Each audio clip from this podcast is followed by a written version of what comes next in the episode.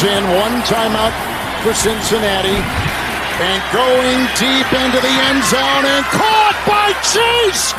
Oh my goodness, what a grab! 34 yard touchdown throw! Burrow back to throw. Fires deep down the Yeah. sideline. Chase wide open. Touchdown! Man. Bengals! Unreal.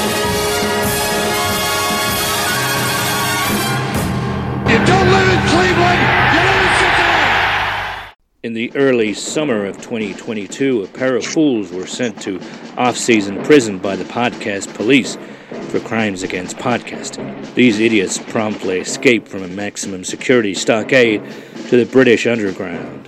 If you have a problem, and if you can find them, maybe you can hire the Cincinnati Boys.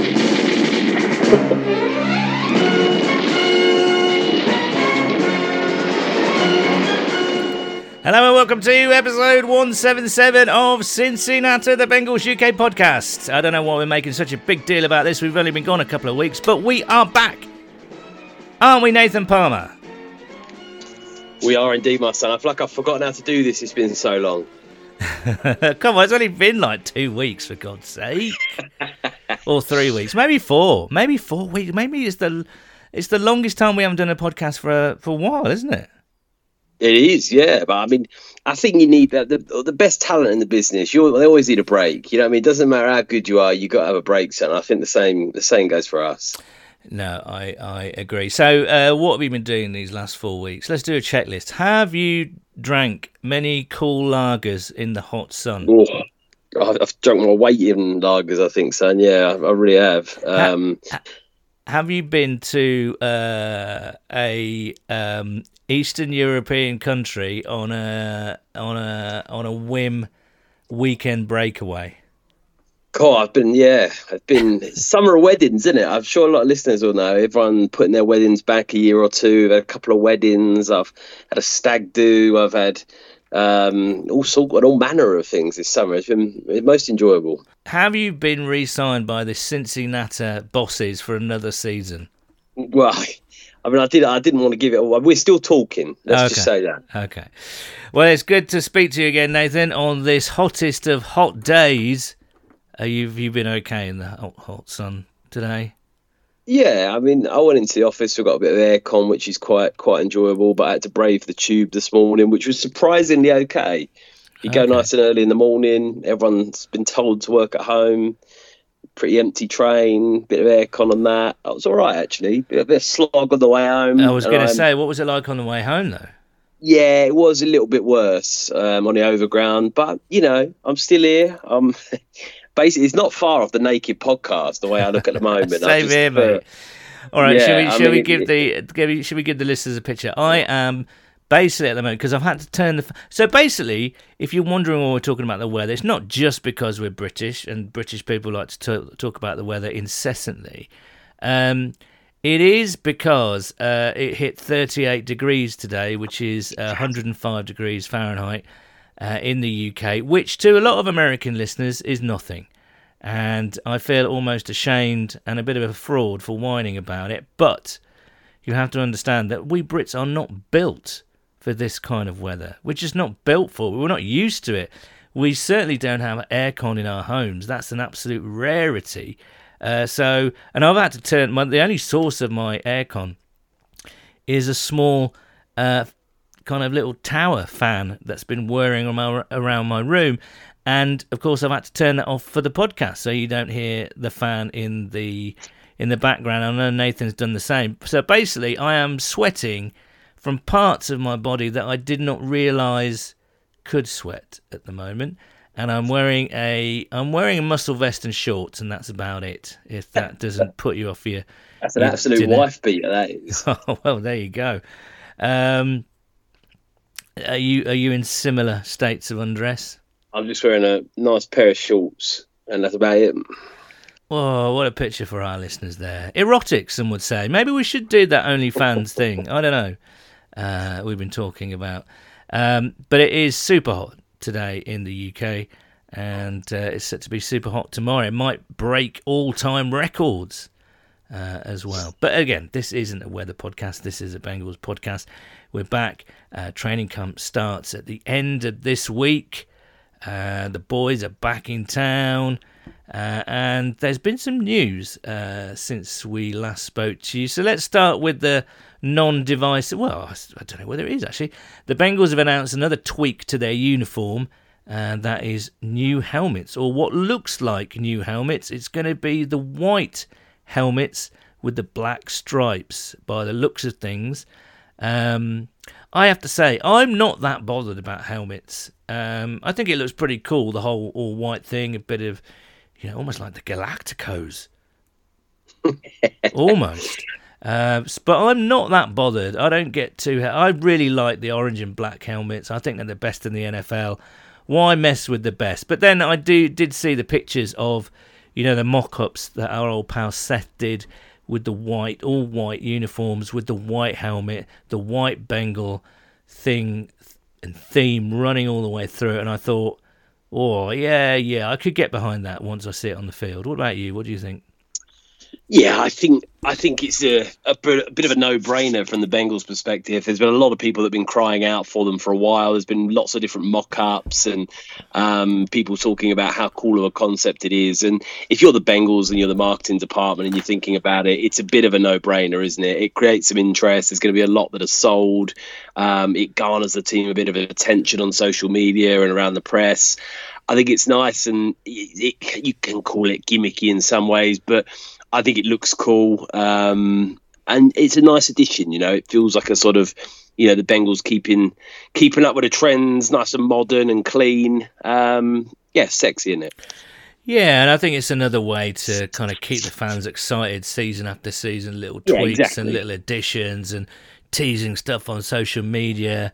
It's uh, it's all good fun, isn't it? And uh, I think one I, I, don't know which college it is, but um, apparently they've got all white uniforms and helmets, and they do this whiteout thing in the stadium where all the fans kind of, you know, kind of hold up white placards or whatever, and it looks like you know pretty uh, amazing. and Penn State, in it? It could be Penn State, yeah. And I, I do wonder whether they're going to do that on like pri- uh, prime time games, like whiteout game. You know, that would be again, it's a talking point. It is a bit of a gimmick, but it's just something to engage the fans and kind of you know in that score they're they're doing the business. That's two years in a I'm row t- now. I'm telling you, Sal, if, you, if the Bengals marketing department are listening to this, uh, they might as well because I tell you what, you you're coming up with some good ideas. You always come up with some good ideas. You were talking about the. Do you remember you had the idea about on the banks? There's going to be a Bengals like um like an Bengals experience thing that you talked about back in the Still day. I think that could of... be the next thing. The Bengals experience yeah. and Bengals museum. Yeah. Where they've got loads of memorabilia yeah. And you know, you charge like fifteen dollars to get in. There's a cafe. You walk around, you see loads of stuff about Paul Brown and and all this and all that. I think you know, and now more and more Bengals are going to. Uh, sorry, more and more Bengals fans from the UK, I should say, are going to Cincinnati, especially now the COVID stuff has lifted for now. Um, you know, why not? I think it's a bit of a moneymaker, really. You know what I mean? Anyway, before uh, we prattle on, just to tell you what's happening in this episode, we do have a special guest. It is the brilliant Paul Dehner Jr. Uh, he's been on our podcast half a dozen times now, and it's always a pleasure to speak with him. Uh, Paul, of course, writes for The Athletic and produces, next to our little podcast, the gold standard in Bengals podcasts, I have to say. Um, hear that podcast, Growling with Jay Morrison. Uh, so you will be familiar with him. And he's got lots of interesting things to say, not least on Jessie Bates. Now, uh, this has been a bit up and down. We heard earlier on that Jessie was not intending to sign his franchise tag. I believe that's something like $12.9 million. Um, uh, he wasn't intending to sign it. I put a poll up to see whether people liked that or didn't like that. Let him go pay a little bit more to keep him. And I have to say, it was a it was like Brexit like divisiveness. You know, it's like um, there was a small majority in favour of well, like you know, we're sad to see him go, but we can't afford to pay him that much. So see you later. Um, but we're talking like fifty one percent to forty nine percent, fifty two to forty eight, something along those lines. So the fan base is pretty split on this, and of course, this week we heard uh, that as the franchise tag deadline approached, um, he was not going to sign uh, the tag. He had no intention of turning up to training camp. And then details, uh, obviously leaked by his agent, um, David Mulugheta, um, leaked to the likes of Ian Rapoport, details of the offer that the Bengals made. And in NFL terms, it's a bit like, you know, a packet of crisps and a Scotch egg, I have to say. Um, it's a bit disappointing. They weren't willing to go a little bit more. And of course, it's all down to the guaranteed money, uh, which the Bengals do not love doing. And uh, it looks as though that approach, that sort of set in stone philosophy when it comes to paying out guaranteed money, um, has uh, has claimed another victim, another fan favourite. Uh, what do you make of it all, Nathan? I don't think. I mean, I know obviously like the deadline's passed now and everything else, but I don't think many people really did think that he would um, be signed before then. I think you felt like the sides were quite a long way apart it's a real shame ultimately because he's a quality player, arguably the best player on that defense. And if he sits out or he doesn't go to camp, no one wins.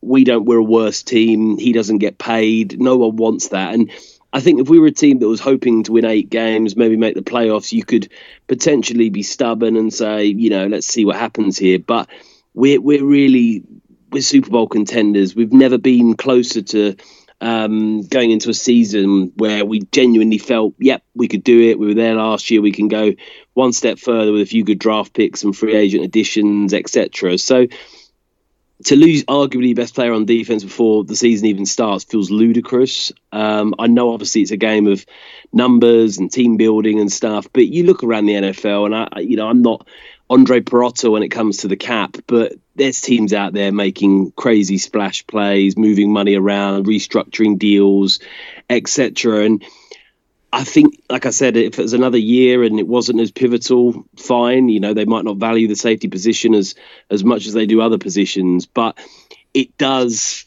I think it really does put the Bengals in a bad spot. And it's easy to say, well, you know, we've got Tee Higgins coming up, Joe Burrow, Ja'Marr Chase the window in the NFL is very small. And you know, if Joe Burrow hurts himself in a year's time or something like that, you you never know um, if you're going to have as good a chance as you got this year. And I just think it weakens us. And I think you, you like I said before, you can't just rely on Daxton Hill coming in as a, a completely untested rookie. He might be a very good player, but he's untested, he's unproven. He's certainly not going to play at the Pro Bowl level that Jessie Bates has been playing at. So yeah, it's not ideal at all. And I I'm not sure the Bengals are going to budge. Um, history would tell you that. I think will Jessie Bates come sort of tail between his legs? I mean, he's not really tail between your legs, signing for about 12 million on the franchise tag or playing on that, but. I, I I find it hard to believe at his end, and I think this is probably what the Bengals are hoping. I find it very hard to believe that he would actually sit the season out. He might sit training camp out. He might sit the preseason out does he really want to sit on the sidelines for a year, then have to wait till free agency the second time round, and then sign for a deal? And he got paid nothing for the year just gone. I, I don't think that would be great business for Jessie Bates. But again, it's like who's going to blink first in this, you know? Yeah, and I think this still could be a bit of a play by the agent because Jessie doesn't have that much leverage, and the the the, the leverage that he's got left is just to refuse not to play. Basically, that's the only leverage that he's got left. And like you say, I mean, the Bengals are not for turning when it comes to. I mean, I think there's there's several elements to this. I think it's first of all whether the Bengals uh, value the safety position highly enough to to dish out 30 million guaranteed, right? Um, it's a philosophical thing with the Bengals as well, in the fact that they don't want to break their pay structure or uh, their their approach to paying, uh, and also, you know, you look at uh, how they drafted this year, and the writing really was on the wall when, as you mentioned, they they drafted Dax Hill and Tycen Anderson. Let's not forget him uh, as well. So two safeties. Now, Dax, you could go into it and say he's not the same kind of player as Jessie Bates, but he could be. And I, you know, again, this is what teams do. This is what all sports teams do. Players come and players go. You know, it's if you remember Reggie, we were gutted when Reggie. If we just concentrate on the safety position, we were gutted when Reggie Nelson went because he thought we thought he was the bee's knees, and then George Iloka came in, and we thought he was pretty good, and then Jessie came in, and we thought he was even better, and um, it's just a case of whether you think. I, there's lots of chat about whether Jessie, the defense without Jessie, will crumble. I don't think it will. They've still got a hell of a lot of good players on that defense, you know.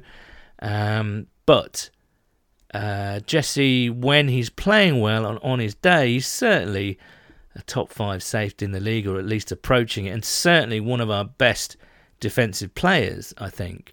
Um, but again, they have to prioritise as well. This is a team. This is what I've been reading as well a lot over the, the summer, and also a, a lot from like proper NFL analysts who, who know a hell of a lot more than I do. And I asked Paul Dehner uh, a bit later about this. Um, you know, it's about cash reserves, and the Bengals don't have a multi-billion pound owner that can just kind of dish out 30 million in one. You know what I mean? In one, uh, in yeah, one, in one payment. The Rams can. Uh, people like the Rams. You know, the Chargers are another sort of smallish. Well, they're in LA, obviously, but they have a similar ownership, as Paul Dehner says later. Um, do you know what I mean? And I don't know, Pittsburgh as well, a little bit.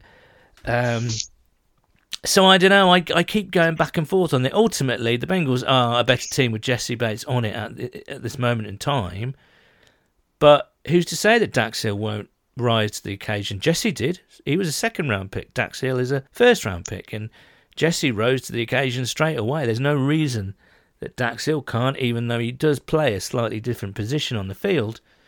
Um, I don't know, man. I keep going back and forth on this. I think it sucks. I'd love Jessie to to play on this team long term, but um, I mean there are some big, big contracts a little bit down the line. But that sh- should that stop you trying to sign Jessie Bates? I don't think it should really. I don't know. It's it's such a tricky. As I say, that poll seemed to sum up my feelings on it. Um, it it's, pretty it's really much hard split. As- it, yeah, it's hard as fans, I think, as well in these situations because, as you were talking about cash reserve, we, we can't sit there in front of the Bengals bank balance. We can't sit there in front of their thinking in terms of long term and what caps going to be needed for that and the structure of this and that. You also don't know what Jessie Bates' agent is actually asking for. There'll be a number he's got that we don't know. So, as much as I want to sit here and say, and you know, I think my opinion is probably just about get a deal done, not regardless, but if it's not absolutely stupid. I think it would be great to get the deal done and be going all in um, for this season because, like I said, you don't know when that next opportunity will be, and he's probably your best defensive player. But you just don't know the details, and you can't just sign everyone. As you mentioned, it's not just a case of um, I want this player because he's good. Obviously, you know everyone wants Jessie Bates on the team if you play for free. Um, but when it comes down to the intricacies and the numbers and the specifics, I think it's it is genuinely hard to give a really qualified opinion on it because again, like I said, you don't know the dynamics and the, the, the, sort of individual numbers. But I think it'll be a real shame, as I said before, if he chooses not to play. I think fine if he wants to miss, uh, miss training camp. I mean, when I say fine, it's not ideal because that's a real good time for the defence to get on the same page and learn the system and um, for him to be, frankly, mentoring and training someone like Daxton Hill, you know, that they're mm. all going to be part of the same group. You don't really want to come in and, um, you know, mean, Jessie Bates still on his first contract, but he's realistically a, you know, a veteran um, on that team. He's been around for a while. It'd be great to have him there um, in a leadership role. Um, very, very tough one. And I, like I said, I just hope that if he does miss the preseason training camp, that he at least comes in, even if he was to miss the first game of the season, to really stamp his foot down, but then came back and played and or whatever that looked like. I think that would at least be something. It'd be, a, like I said, a disaster in some ways for both parties um, if he sort of stubbornly and the Bengals stubbornly just saw him through until um, next summer. Um, our friend on Twitter, Santori Miles at Cincy underscore Suave. Um, put together a list of all the safeties and the well the top. I'm not going to go through them all, but the top five safeties in terms of guaranteed money, right?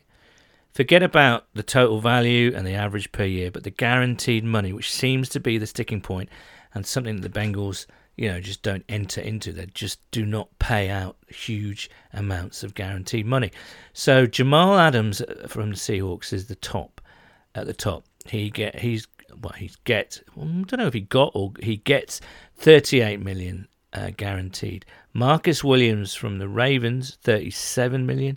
Minkah Fitzpatrick from the Steelers 36.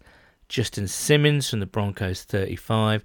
Budda Baker from the Cardinals 33.1. Um, Eddie Jackson from the Bears 33. Kevin Byard 30.8. Yeah, you go down the list. Uh, what the Bengals see, I think it was around 16 to 17 million guaranteed, which is obviously a great deal less. Uh, 1, 2, 3, 4, 5, 6, 7, 8, 9, 10, 11, 12. So he would have been about 13th on the list if he. Um, but it's a good list if you want to go and check out uh, Cincy Suave's list there. But it just puts that into perspective, really. And you want to know why the Bengals don't do this. Why they do not just they just do not break their pay structure, do they? They really don't like it. And um, we'll talk to Paul Dehner a little bit about that as well. The thing for Jessie Bates, and we're looking at it completely from the Bengals' point of view because we're all on the Bengals' side. We want the the team to obviously bring him back or whatever else. But if you selfishly think about it from his perspective, and he's looking out for himself, and him and his agent are sat there in a dark room with the lamp on in the corner saying, Look, how can we get this money and how can we get you the best deal possible? And frankly, me as the agent, the one thing you're going to be thinking about, and I'm not suggesting that he will be saying to Jessie Bates, if you have to sit the season out, see it out, but you've got to remember for someone like him, when it comes to the NFL and career lifespans and stuff, they're not very long. And if you can get guaranteed money in your pocket mm. for like, you know, you're talking about 25, 30, up to 37 million, that ensures you massively against breaking a neck, breaking a leg, and never being the same player again, which in the NFL can happen all the time. You know, happens every season. A player never plays again because of a big injury. You look at David Pollack for that we drafted yeah, in the course, first round yeah. a long time ago. Very, very, fan, you know, excellent player. Um, lots of potential coming out of college. I think he went to Georgia, but might be wrong on that.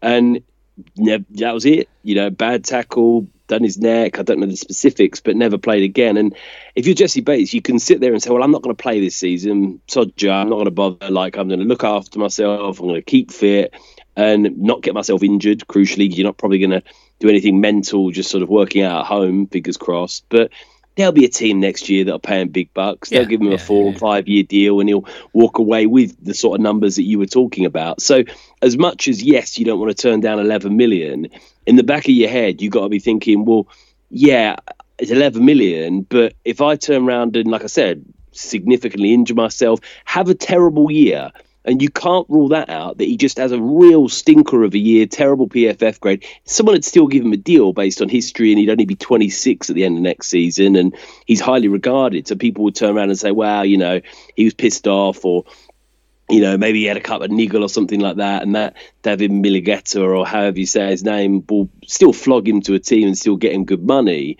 But at least then he does get a multi-year deal and he secures himself mm. for the future. So you can see where his argument is because well, you can see both day, sides, can't you? Yeah, you can see both sides. But, but you can see it both sides. But can you see the Bengals side? Because to me, that offer that you just mentioned there, like what 16, 17 million, when you've got other safeties in the league earning up to 37. Now, I don't think Jessie Bates is a top two, three safety in the league. Is he top five? If he's playing well, he is.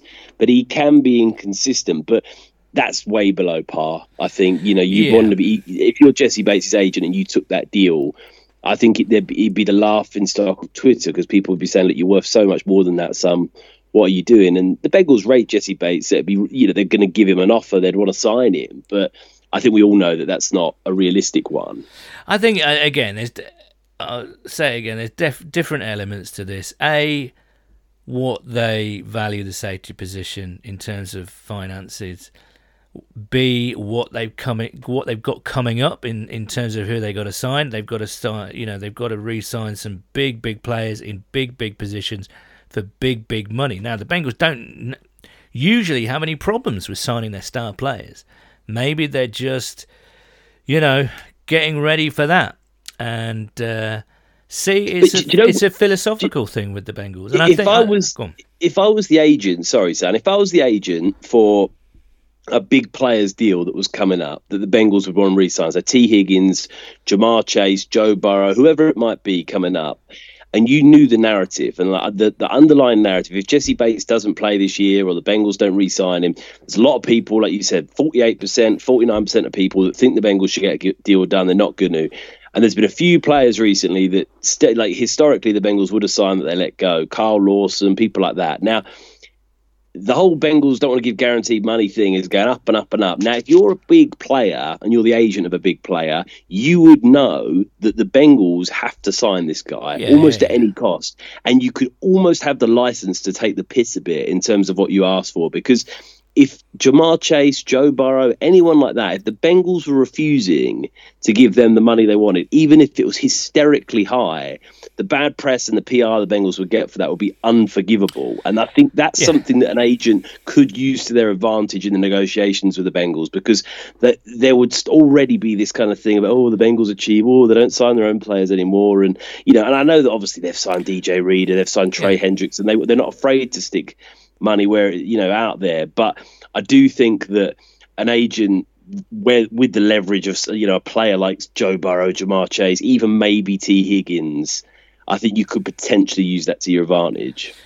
But I, I think uh, we we've known it in the past, really. Um, you know, with this approach that the Bengals take, deciding not the top top tier, because again, historically they just don't have a problem in in dishing out the cash for quarterbacks or you know wide receivers. Historically, they just don't. You know, they they prioritize those guys actually over over these sort of almost second tier guys, your guards, your offensive tackles that are on the way out age wise, perhaps. I'm talking Andrew Whitworth. So every now and again, yeah, yeah, with this approach that they take, I mean, recent. I mean, you look at Geno Atkins re-signed to big bucks. Tyler Boyd uh, got a nice contract recently. Sam Hubbard had a nice contract. So plenty of players do re-sign for yeah. the terms that the Bengals offer them, but every now and again there will be one, and it will always be a fan bloody favourite. Mark my yeah, words. I, you, know, you know what I mean? There, I, there will always yeah. be one. I think it's when it's silly money though. Sam Hubbard's deal was very realistic. I don't think that was, you know, that was kind of for a decent player. It wasn't for a top end player. I'd argue the same with Tyler Boyd when he signed. It was a, it's good money. It's not, you know, yeah, no, I agree, but, but I, I, I, think, I think when the when the heat's on and there's good offers out there, Andrew Whitworth, the Rams put up a good offer. The Bengals offered him something but didn't want to overpay. Marvin Jones, yeah. when he went to Detroit. Now, you know, we'd have been paying Marvin Jones more than we would have wanted to well, pay him. It was almost he wide receiver wide, one money. Yeah, exactly. Yeah, he, he did. But this is this is what I mean though. Like, you don't want to be in a position. Marvin Jones still a good receiver today, let alone back then. Like he he plays as a wide receiver one, you know. And I, I sometimes think. But he's never you, you be, he's be never a, kicked on to be that Pro Bowl. Yes, he's a good player but for me, he's your, yeah. he's the perfect wide receiver too.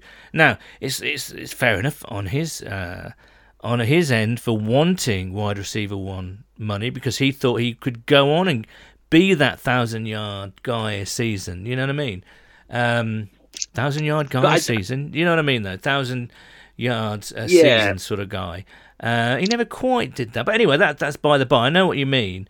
Uh, Ke- just, Kevin Zeitler, you got, could you could throw yeah, into that mix. yeah, well. Yeah, exactly, exactly. I just think sometimes you've got to not be afraid to overpay because you need something. You know, if you're gonna, you know, if you've got a jigsaw puzzle and you need the last piece, but you have to pay more than it's worth, and you just have to suck it up that you've been ripped off to complete it, then I think sometimes you've got to be afraid to do that. I mean, the Rams, and you know, I keep using them as an example. The money that they were putting out and the, the sort of ridiculous contracts they were giving out, giving away dra- draft picks for all these you know these veterans and the talent and all that stuff. And at the end of the day, they won the Super Bowl. And you can look at it and you can say, well, their drafts are going to be terrible for the next couple of years. And well, how did they manage to do that with a cap? But they've got the trophies sat there in their locker room, and that's you know that's it, isn't it? At the end of the day, like we'd all take um, a Super Bowl because we paid Jessie Bates stupid amounts Um, you know, and, I, and, that's the thing, isn't it? It's like let's not let principles get in the way of, you know, potentially getting us over the line here because, yeah, I don't know, it, it's a tough one, but I think the Bengals that's sometimes their is sometimes their Achilles heel is just the sort of stubbornness of yeah, no, you know we're sticking to that and we're not willing to do something potentially stupid, which it might be to pay him 35 million guaranteed, but actually we need to be pragmatic here and get the job done. You know, and I mean, there's, there's an argument. There's an argument to say they should sign, you know, increase their guaranteed money to, you know, around 30 million, maybe spaced over several years. Um, uh, keep Jessie Bates at free safety, and then slot Dax Hill into strong safety when uh, Bell's contract is up at the end of yeah. next season. You know what I mean? So they, I don't know. Yes. So let, us draw this. Up. We, we go on then quickly. Well, there's just one other option that we haven't talked about that's doing the rounds on Twitter is the trade. Like, yeah. there's options. You know, do we trade him? Do we just say, well, you know, we're miles off on a deal. We're not realistically going to pay him. We think he might genuinely sit the season out. Obviously, we don't want to, you know, lose him next year for nothing and probably get a third, fourth round compensation pick or whatever that would look like. So, do we pick up a draft pick? Do we pick up some disgruntled player on another team that you know would play for us this year and be an addition? I mean, what, what are you saying to that? It would have to be. I mean, I put something out that I think Philadelphia fans are sniffing around Bates like he's like uh, the sexiest cinnamon roll you've ever smelt in the bakery. Do you know what I mean? He is. He is something very sweet and enticing. Like like you in your vest this evening. Exactly. yes. No. No. Not at all. Um. Yeah. I mean. Uh, I would. I mean, I think they they one proposed. I got shot down on Twitter about this. I what they proposed. Uh, Dillard, the tackle stroke guard, he was highly rated coming out a couple of years ago, but hasn't really done it in the NFL, and a second round pick. You see, so yeah, quite, I saw that yeah, second round pick. Yeah, I'd, I'd take it for Bates, but have to be, I think, a more impactful player straight away. You know what I mean? Not necessarily a like for like or a position for a position swap, but someone who might make a bit of a difference. But I don't know. I don't know. You, what are you saying? Would you uh, let Let's draw a line. Let's put a bow on this, Nathan. Would you, if you could, pay more to keep Jessie Bates? I, I, would definitely pay more than the Bengals are offering now, and I, would be sat around the table trying to get something done. I, am not saying I'd go to I, again. I don't know what he's after, but if he's after stu- like literally like safety one, two, three money, then I'd probably say no. But if he's after something like you know top five, I'd certainly be aggressive in trying to get it done without just. So you'd be you'd be willing to pay him say thirty million guaranteed. I need to look at the numbers without just so putting my top, neck on the line and making so one, two, three, i four, I'd five, be willing six, to. Seven. That will make him the seventh or eighth best paid in terms of guaranteed money. Yeah, I, I genuinely think.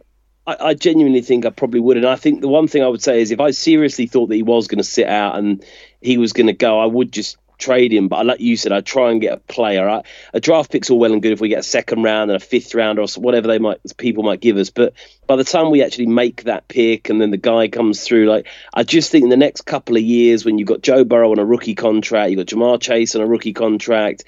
This is the time to strike because when you give Joe Burrow four thousand billion million and you know sign him to a ten year contract and you know yeah. give him the keys to the city, there's not going to be much room for anyone else, and you're going to have to be making serious concessions. So I just think when you're in this window, and you've got everyone ready to go and you know especially with the the ridiculous firepower that's in the AFC this year like you want your defense to be good when it's going up against Russell Wilson Patrick Mahomes you know all these you know obviously Justin Herbert. I mean the, the list goes on. I mean people really give him Lamar Jackson absolutely no respect at the moment. Yeah. he's in our division. He's a very good player on his day. He was hurt last year. He's going to have something to say about that and I think he will have a great year this year. So you know, you want someone like Jessie Bates, who's you know, he's a he's a, he's a game maker. You know, he's a he's a game breaker. He's someone that can really sort of sort things out, make an impactful play. Did it for us in the playoffs. I think to be without him for a second round and a third round pick. I mean, who cares? Like, I, you know, the time is now, son.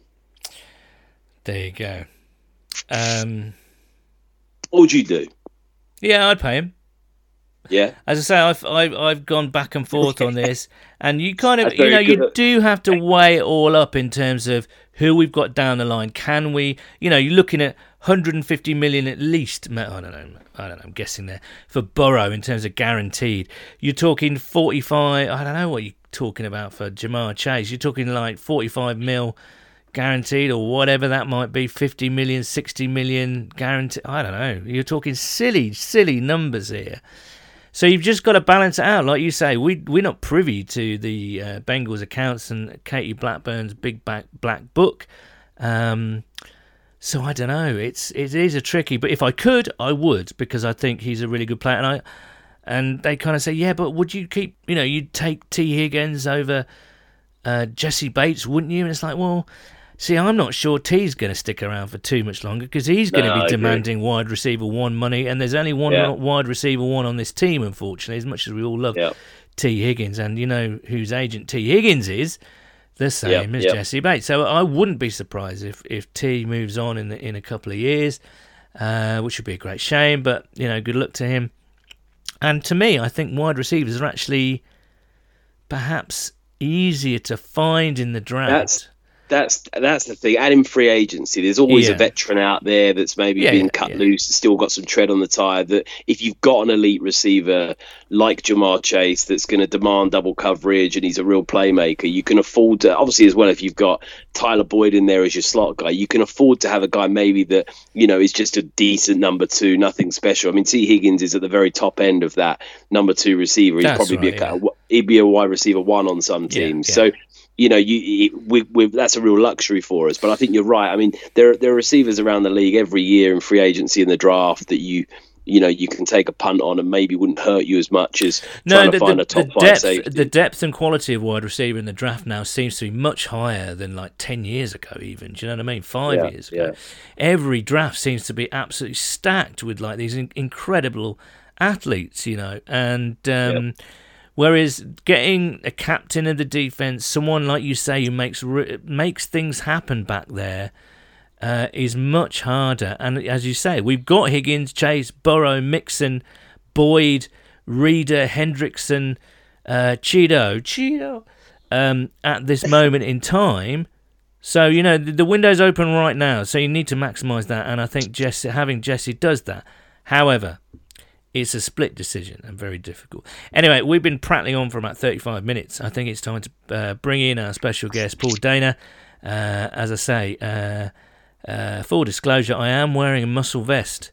Uh, well, not only while I'm doing this, but also when I spoke to Paul. And uh, we're back now with our old pal from the Athletic, Paul Dehner Jr. There's lots of topics to discuss, but it's always a treat to see yeah. Paul. I'm sure I'm not sure he's going to be saying the same about me in my state of undress at the moment. But um, uh, Paul, how you doing? Welcome back, man. I'm doing good. Do, do you want me to take my shirt off? Like, should we? I thought we might say where, where this is gonna go, or we can. I, have got some tanks in the dresser. I can go pull out and maybe uh we can. I think compare. I think we'll save that for later, if you know what I mean. Okay, so. just making sure. Or is, or is this your like your Pat McAfee turn? You know, where you're trying to like following his footsteps. Well, if you're, if you're really lucky, I might start mentioning an indoor training facility as well later, oh, just to go full McAfee. You know. So. Oh, there you go. Yeah, absolutely. I I also uh, would would be excited to talk about an indoor practice facility because that means uh, a few less practices where we stand out in the in the drain. Right. Yeah, we're back to talking about right the now. weather. Um, mm-hmm.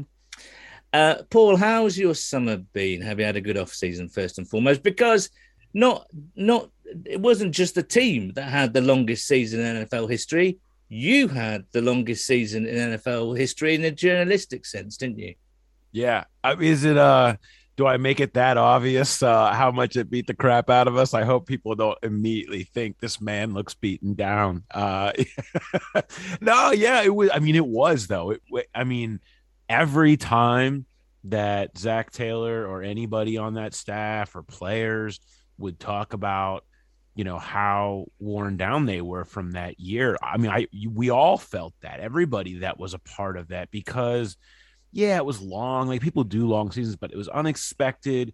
It was very intense uh, for a long period of time and that the nature of them becoming really the story of the nfl last year you love it, man. Like uh, you all next you're you're at the centerpiece of the story of the NFL and for we national... we were we were suddenly everyone's favorite second team. Right. Well, and, and as you know, in somewhere where you come, it's this is not like um it's when I worked at the Cincinnati Enquirer.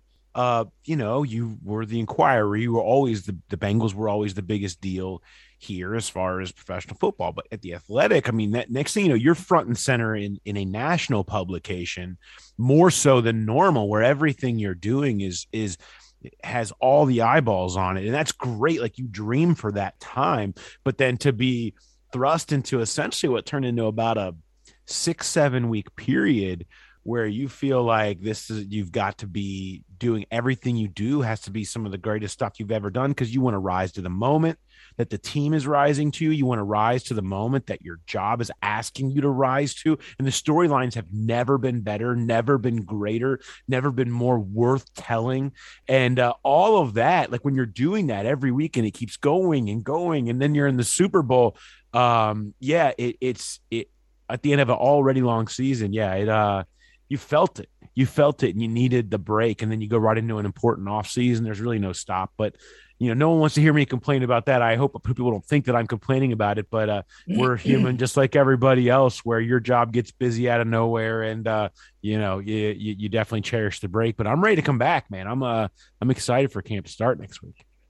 Um, not least the Bengals, but your Everton had a bit of a, oh. bit of a oh. tight squeeze, didn't they? A, a, tight squeeze is that what we're calling it now? Yeah, tight squeeze. I think a lot of Everton fans had a tight squeeze. Yeah, that's uh, that was uh, we were squeezing uh, the scenes though. I mean, the scenes for seventeenth. I will tell you right now, or or whatever they are, the 16th, I guess they ended up at. It was one of my the craziest things I've ever seen in my life is is all the fans storming the pitch over and over again. You know, mm. uh, mm. at the end of that, and just what that means. And I, you know, I very much enjoyed the, uh, you know, the celebration of then with the "Don't ever do this to us again" sort of uh, attached yeah, to it. Um, but it it was uh, it was fun. I it, it did prompt many discussions around here of the NFL should add relegation because there's just a certain drama now that would absolutely yeah, unequivocally really never happen. yeah, it would never happen. no but... owner would ever sign up for such a thing. However, the drama and and what it brings out in everyone is uh is pretty remarkable. I'd never experienced that before having I started watching Everton about 10 years ago. And so I'd never mm. really kind of un- gotten the relegation sweat before, but it's quite a sweat and it was it was fun to watch.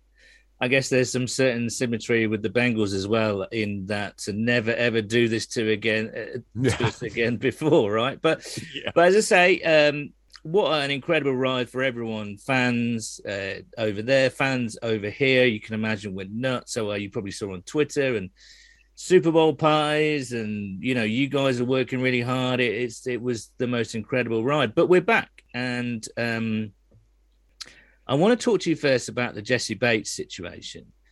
Um, I keep kind of toing and froing on this. I think he's a terrific player, terrific guy. I don't think that that's in question. Have you been surprised at the, how the Bengals have not been as aggressive in going out and trying to re-sign him because because we got we got a sense of what their offer was this week via various NFL insiders. Um, are you surprised? Were you did you see that, and were you surprised at the kind of offer they did offer? And uh, what are your feelings on on that at the moment? Uh, I, you know, I'm surprised it's gotten to this messy point that it's gotten to. I mean, I think, you know, about a month ago or so, a month or two ago, I wrote kind of a piece of how did we get to this point and and and really kind of dove into the franchise tag and and how it's unraveled and where it stood and and and so I, I I'm surprised if we go back a year plus when it seemed an inevitability that at you know at this point you said, oh yeah, it'll only be a matter of days until Jessie Bates follows Sam Hubbard into the extension club, and they'll continue to build around those guys.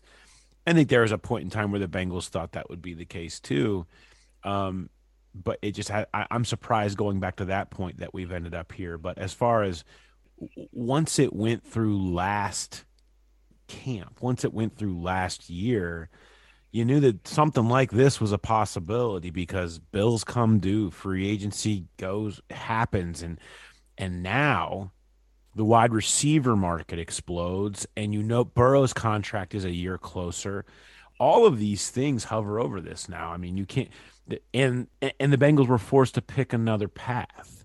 So the the fact that they're not, they don't feel like they that Jessie Bates has any leverage. They they took Dax Hill, they took Tycen Anderson, they took two safeties. They and they have to pay Ja'Marr Chase in a few years. They have to pay T. Higgins, or they, at least they want to consider paying T. Higgins. Who knows if that even be, happens? And now the wide receiver market's insane. And the Burrow deal, they're going to start negotiating with him next year, and, and Logan Wilson, and eventually, you know, they're going to talk about Jonah Williams down the line. Like they, they have a lot of expensive bills coming due and they're not going to change the way that they operate with a small amount of guaranteed money be, with especially with those other deals as the backdrop and start a setting precedent and b putting themselves in a position where it could jeopardize those deals. Because look I, I don't care what anybody says keeping joe burrow and ja'marr chase is number one and two for the future of this franchise. It's what matters the most uh, you can if you have those everything else can fall in line after that. Um, and and so i think that's part of this too. I, I, think they hope they thought they would be able to get it done. I think they thought they could that this deal would be good enough. And and Jessie you know wants to to go for it all. And that's his right. Players never have leverage. And if they feel like they have a spot where I can go on the market and get a you know, guaranteed number that's in the 30s or whatever, and that's my lifetime contract, um, then you play whatever, throw whatever pitch you have to, to to make that happen. And obviously, right now, it's one of maybe he doesn't play for the Bengals again. I don't. I don't. We don't. We don't know how that's going to turn out. It'll be interesting to see if he shows up at camp, even though he says he won't. It'll be interesting to see if he shows up late in camp or before the first game, or maybe not. There's not a lot of history of guys not playing on the tag. There's been a lot of tags handed out. I think when I went through the last 36, the only one the guy didn't play was Le'Veon Bell. And that was a second tag that had been placed on him. It, there's just not a lot of precedent of that happening. Does Jessie Bates want to not collect $13 million this year for the sake of saving – whatever he feels like his market value is currently at if he hits free agency next year? That's a question he has to ask himself. Not a lot of people say, no, I'll pass on $13 million.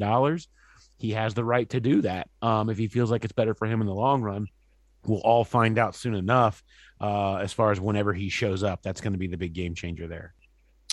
I just want to ask you a few questions on the back of that. Is this a case of the Bengals just prioritizing in terms of who's who has to be extended later down the, the line?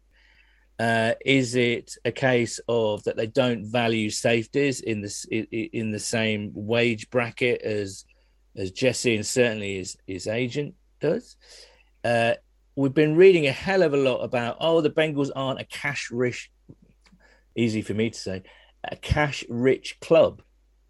Talk about escrow accounts and systems mm. and things like that what's the i'm interested in the i'm not a big finance guy in terms of sports. Is what's the truth in this whole kind of cash rich stuff that say oh the, the rams can get away with kind of doing all this and paying huge amounts of guaranteed money because they've got the cash uh, reserves?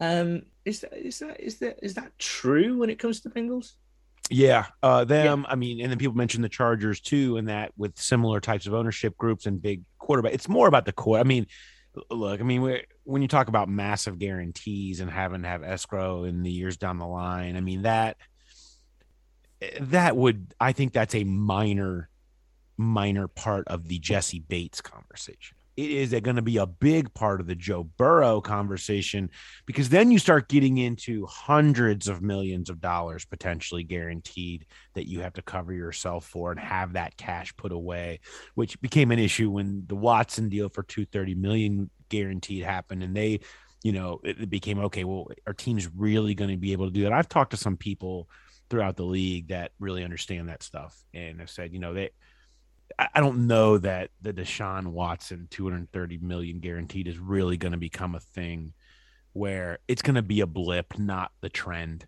Um, and and we don't know how Joe Burrow and his people are going to negotiate that. That's where that would come down into the line to me. There's other ways to get around it. The Bengals' philosophy has always been we just try to give as much money early as we can, and that serve as the guarantees. And then just, but a lot of times you know, especially for agents and have been around this place, not this place, the NFL being this place. Um, they don't buy it unless it's in writing on a guarantee. And uh and and and I understand that too. You know, I mean I I get it. I, I so, but yeah, I think that's there's there's there's an aspect of that that's true. I also just think there's just a way that they feel like they are never in cap trouble.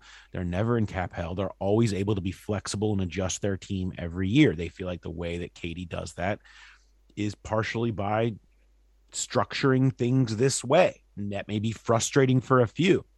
Guess what? A lot of people haven't minded their structure. They have paid a lot of people. Uh, a lot of people that have done very well. If if a player is not comfortable with that, as much as they'd love to keep Jessie Bates, um, they'll have to go do something like draft Dax Hill and put him in your place and allocate that money elsewhere to someone that is comfortable with that structure because they feel like that's what gives them the best way to stay flexible and winning every single year consistently. Are you surprised by the brouhaha with all this Jessie Bates thing? I supported the Bengals for a long time. We've all, we're both sports fans, long time sports fans. There's lots of long time sports fans out there listening.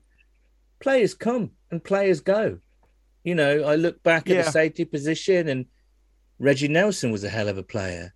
Uh, George Iloka was a hell of not quite on Reggie's level, certainly on Jessie's level, but he was a good player. You know, people come and people go, and that's the kind of nature of the business. So, are you surprised with? I mean, there's there's a lot of people out there a bit pissed off at the fact that the Bengals weren't willing to go that extra mile for for Jessie. Yeah, I mean, these just become such loud off-season talking points, and it's kind of a there's not a lot to say. Um, and it was, and now that it's gone on for so long, it feels like everyone's sort of formed this passionate opinion. Um, it there's a lot of it. It's just it's just the business of it, and it just happened to be in the headlines a lot because it's been the biggest off-season contractual headline with this team for a year now and and and it was such a big deal last year because he didn't play well admitting it was in his head and and that makes it a bigger storyline. And you know and their window is small. Uh, i like to say their window is small but like i said bills are coming due. So you, you got like you got this window to win and now you might lose one of your best players. Um i i get it. I mean I, I get people getting but you know he's homegrown. He was draft developed retained all that stuff. You know i just think I get why people get frustrated because it feels like it should have been a slam dunk and easy and um but it happens. Like teams value things differently players and agents value things differently and it doesn't always work out. You wish them the best and you do your best to move on and and replace those players if you can. And i think both sides kind of played their cards there. Mm. um uh in in the draft this particular year obviously the bengals certainly did um, just real quick before we get to the the team going forward, how do you expect this to to play out? Will will Jessie play at all this season? Isn't I think it's November. What's the, what's the there's another deadline looming in November. Uh, yeah, November, the point where you can come back and still collect some of that money. Otherwise, you have right, to uh, right. you have to just kick you know kick the season. Um, yeah, it's hard to know exactly what at, some point when we get to early September, Jessie Bates is going to have to look himself in the mirror and say, I choose to pass on $13 million. Am I willing to pass on playing football, trying to make a run at this thing, and, and maybe win a Super Bowl, bet on myself one more time, and collect this money? Or am I going to be the type of guy that sits out a year in my prime in, in order to save my value? I don't know what Jessie's answer to that question in the mirror is going to be at that point. I, I don't know that. I don't know that anybody does for sure. Um, I know there's not a lot of precedent of people. Usually, when push comes to shove, they collect 13 mil. But I don't, you know, it's hard for me to say anything for certain. But Jessie will have to answer that question of himself.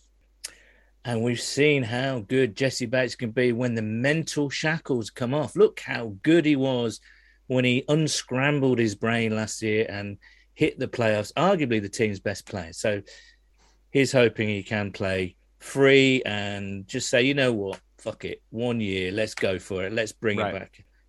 Um, onto the onto the new team, I guess. How how impressed, uh, leaving Jessie Bates aside, how impressed have you been with the draft? We haven't spoken to you for a while.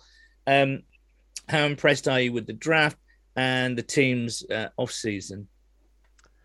I mean, I think their offseason was outstanding. I mean, uh, you know, to to to check the O line box off so quickly and so efficiently and so deftly when it comes to Collins, um, really was what mattered most and just huge. You know that that's what mattered. It's what's mattered for two years. Protect Burrow, find a way to do it, and to do it, you know, we we talked a lot in the lead up to free agency about what's the best way to approach this offensive line issue. And, you know, the analytics of the game now will tell you the offensive line is a weakest link game. It is we joke no donkeys is the rule, like, but you know that that it's it's a you're only as good as your lowest player. It's not about necessarily having a star tackle or having a star whatever. It's about who is the worst of your five because that's where teams there's too many good quality versatile freak show defensive linemen to exploit whatever your weakness is if you have one. And so and there's value to the tackle whatever but they needed to solidify so that they had a higher level of com- competency and and work and worked up to uh, an average offensive line across the board with no real weak links. And they very much did that and you can argue better than that. Um, who know, we'll find out what happens with the left guard spot, which is the obvious, you know, competition in camp. Whatever happens with Jackson Carman, Cordell Volson, but you know, to have vets, to have vets that are in the personality of Frank Pollack, your offensive line coach, to have somebody with comfortability with Pollack and Collins, who has such a high end physically uh, potential to to be very good and just know that you've got consistent, reliable players. And what I like, they've just, you know, I always said if you self scout the Bengals, it is they need to stop drafting linemen. They stink at it. They've consistently drafted poorly on the offensive line forever and has doomed them. Um, at least certainly in recent years, dating back really last almost nine, ten years. Um, they did really. They went to proven pieces, three proven veterans you know can play. There's no there's no projecting, there's no wondering, there's no development. These guys are showing up immediately in their presence, and there's a sense the adults are in the room. Okay. They're here to take care of things and protect Joe Burrow. And that mattered um, a lot with you look at how they had everything else in place offensively. So that was a big deal. Not being afraid to spend on a guard is a big deal uh, which because they haven't done a lot of that, and then Karras as well, who brings you flexibility. I just think doing that, doing it so quickly, hard not to say they had a great offseason there with free agency and fixing the line. The draft, I mean, it, it, they probably would tell you, and they did, quite honestly, it didn't fall as well as they hoped, and they got to day two and day three. And a lot of guys they liked that went off their board, and that happens some years. Um, round one fell perfectly for them. They love Dax, and I think he's going to be a really nice. It proved to be a nice acquisition for them and, and have a huge impact this year, especially with the Bates thing hovering. I, but the rest of it, we don't know. I don't know what to make of Cam Taylor Britt until we see him compete. I mean, the OTAs were so lax and barely hmm. even recognizable we don't really know much about these guys at this point, other than the hopes of what they will be when they get in here. So we'll we'll judge them in camp. So TBD on that. Uh, but you know, they certainly checked a lot of boxes, and that was a defense that's going to need some pieces that can play in the next couple of years, and they they went that direction and they executed it. And just real quick, Paul, as camp approaches, who I mean, which position group needs that extra bit of juice? Which position group and, and new players needs to kind of show themselves early, and the, the players that you're looking forward to seeing most? Yeah, the rookies. I mean, I, they, because they everything else we've seen, like that. There's so much continuity right now. I mean, mm. they're, they're bringing back almost everybody on offense. They're bringing back almost everybody on defense. There's a few small people pieces of Uzomah, Ogunjobi, um, you know, the notably that won't be back. But the rest are kind of what we know, what we just saw, what we witnessed last year. So the rookies and how, what they'll what role they'll play, you know, Hayden Hurst chemistry certainly is going to be part of this to see how how he comes along and filling in the the, the role that CJ Uzomah vacated. But um, it, there's not a lot of unknowns in uh, on the roster, just because the line. Yeah, we're going to be judging their chemistry, but I think you feel pretty confident that you know who those guys are. Um, it's it's going to be a lot of the the younger players in the secondary. The battle with Britton Eli Apple, how Dax Hill looks, especially if he's the one taking the reps with the ones every day. Um, what's going to happen at left guard with Carman and Volson is obviously an intriguing battle, the most intriguing of all of camp without question.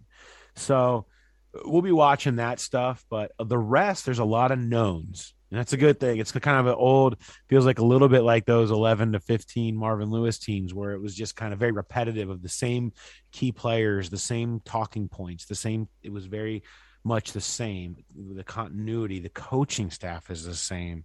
Um, so that stuff's good. Yeah. Uh, so, but it, it makes it a pretty known deal when we get into camp.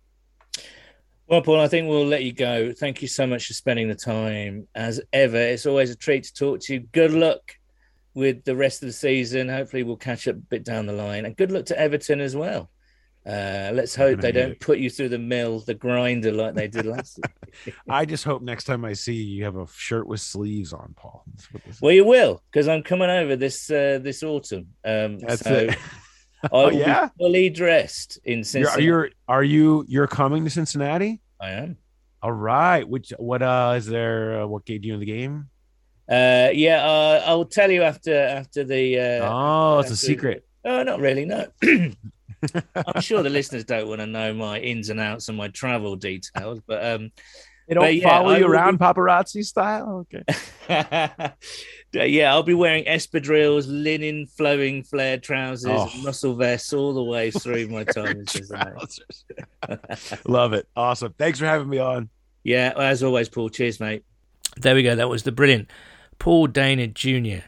at Paul Dehner Jr. on Twitter if you don't already follow him. He is co host of Hear That Podcast Growling on all your favourite uh, podcast uh, dispensers and also obviously writes uh, brilliant stuff for The Athletic. So do check Paul out if you don't uh, already. If you, do, I mean, if you don't, you where, where, what, what are you doing? Anyway, good stuff from Paul there, and um, um, let's just bring it t- uh, together, Nathan. We'll be back next week to talk more about training camp. But um, you've got, got your eye on anything in training camp as we start? Any any kind of bits that you'd like to see? Well, I mean, I want to see Daxton Hill. I think if yeah. Jessie Bates ain't playing, I mean, he's he's someone first round pick. He's got all the you know the the potential coming in, and he might we might really need him. So I think he's certainly someone that um, that we're going to need to see something from. I want to see Joe Burrow. See he's in good shape. You know, he's the yep. golden boy. I want to see him rolling around with that knee brace or without it, as he as he may go. But I'm just excited to see it back. I mean, it's it's incredible to think the Hall of Fame game is in about two weeks, and yeah. a half weeks. Yeah, yeah. Crazy, it's always so nice when you get that. That Hall of Fame game always creeps up on you out of nowhere yeah, as well. Who is it this year? Um, I'm not even um, sure who it is the Raiders oh, and someone, okay. um, I think. But yeah, I mean, I'm just I'm excited to see some football. I always the preseason can be a bit of a dry watch, um, but it, it's always great to have football back and just knowing that every bloody Sunday until January, yeah, um, well, and obviously February, February, in our case, yeah, yeah. But like, it's always just so good to know that you've got football coming up, and um, yeah, it's, it's just unbelievable. It really makes the winter worth it, and it's um. It does. It does. Well, there's, there's a bit of summer left here in the UK. Uh, I must, uh, before we go, I must say thank you to everyone that uh, came to our meetup in Edinburgh uh, last weekend. Uh, fantastic to meet so many um, old pals and new ones as well. Much cornhole was cornholed. Much uh, we had our own beer, Tay Higgins for the day. Much Tay Higgins was drank. We had our special guest, the McCart. Uh, lots of photographs of the McCart doing the rounds. Uh, beautiful weather in Edinburgh. What a, an incredible city. Uh, many, many, many thanks to um, the Bellfield Brewery, their assistance in collaborating uh, on the beer with us and also letting us use their uh, superb tap room. So if you are up in Edinburgh, do go and check out uh, the Bellfield Brewery. It's really, really cool little tap room. Great food. We had some Mexican street food on the go on the Saturday, and they kind of, you know, change. Uh, their food each week. Fantastic gluten free beers. Honestly, if you haven't tried gluten free beers yet, Nathan, honestly, check them out. They're much lighter and still full bodied alcohol wise, but much lighter, and you can drink more, I find. Although I'm sure Matt Catterall will disagree with that. Uh, enough, enough said about that. The better, I think. But um, yeah, fantastic, uh, fantastic event. Thank you so much to everyone who came along. We got news of another meetup in a few weeks' time, so stand by for that. Uh, but yeah, it was great fun in Edinburgh, really great fun. So we'll be back next week, as I said. Um, take care of yourselves in this heat. American people, don't laugh at us. We, it's just really hot. Um, but until next week, it is a Who Dey from me. And a Who Dey from me. Cheers, guys. And it should also be noted that the views and opinions expressed within this podcast do not reflect those of the Cincinnati Bengals organisation.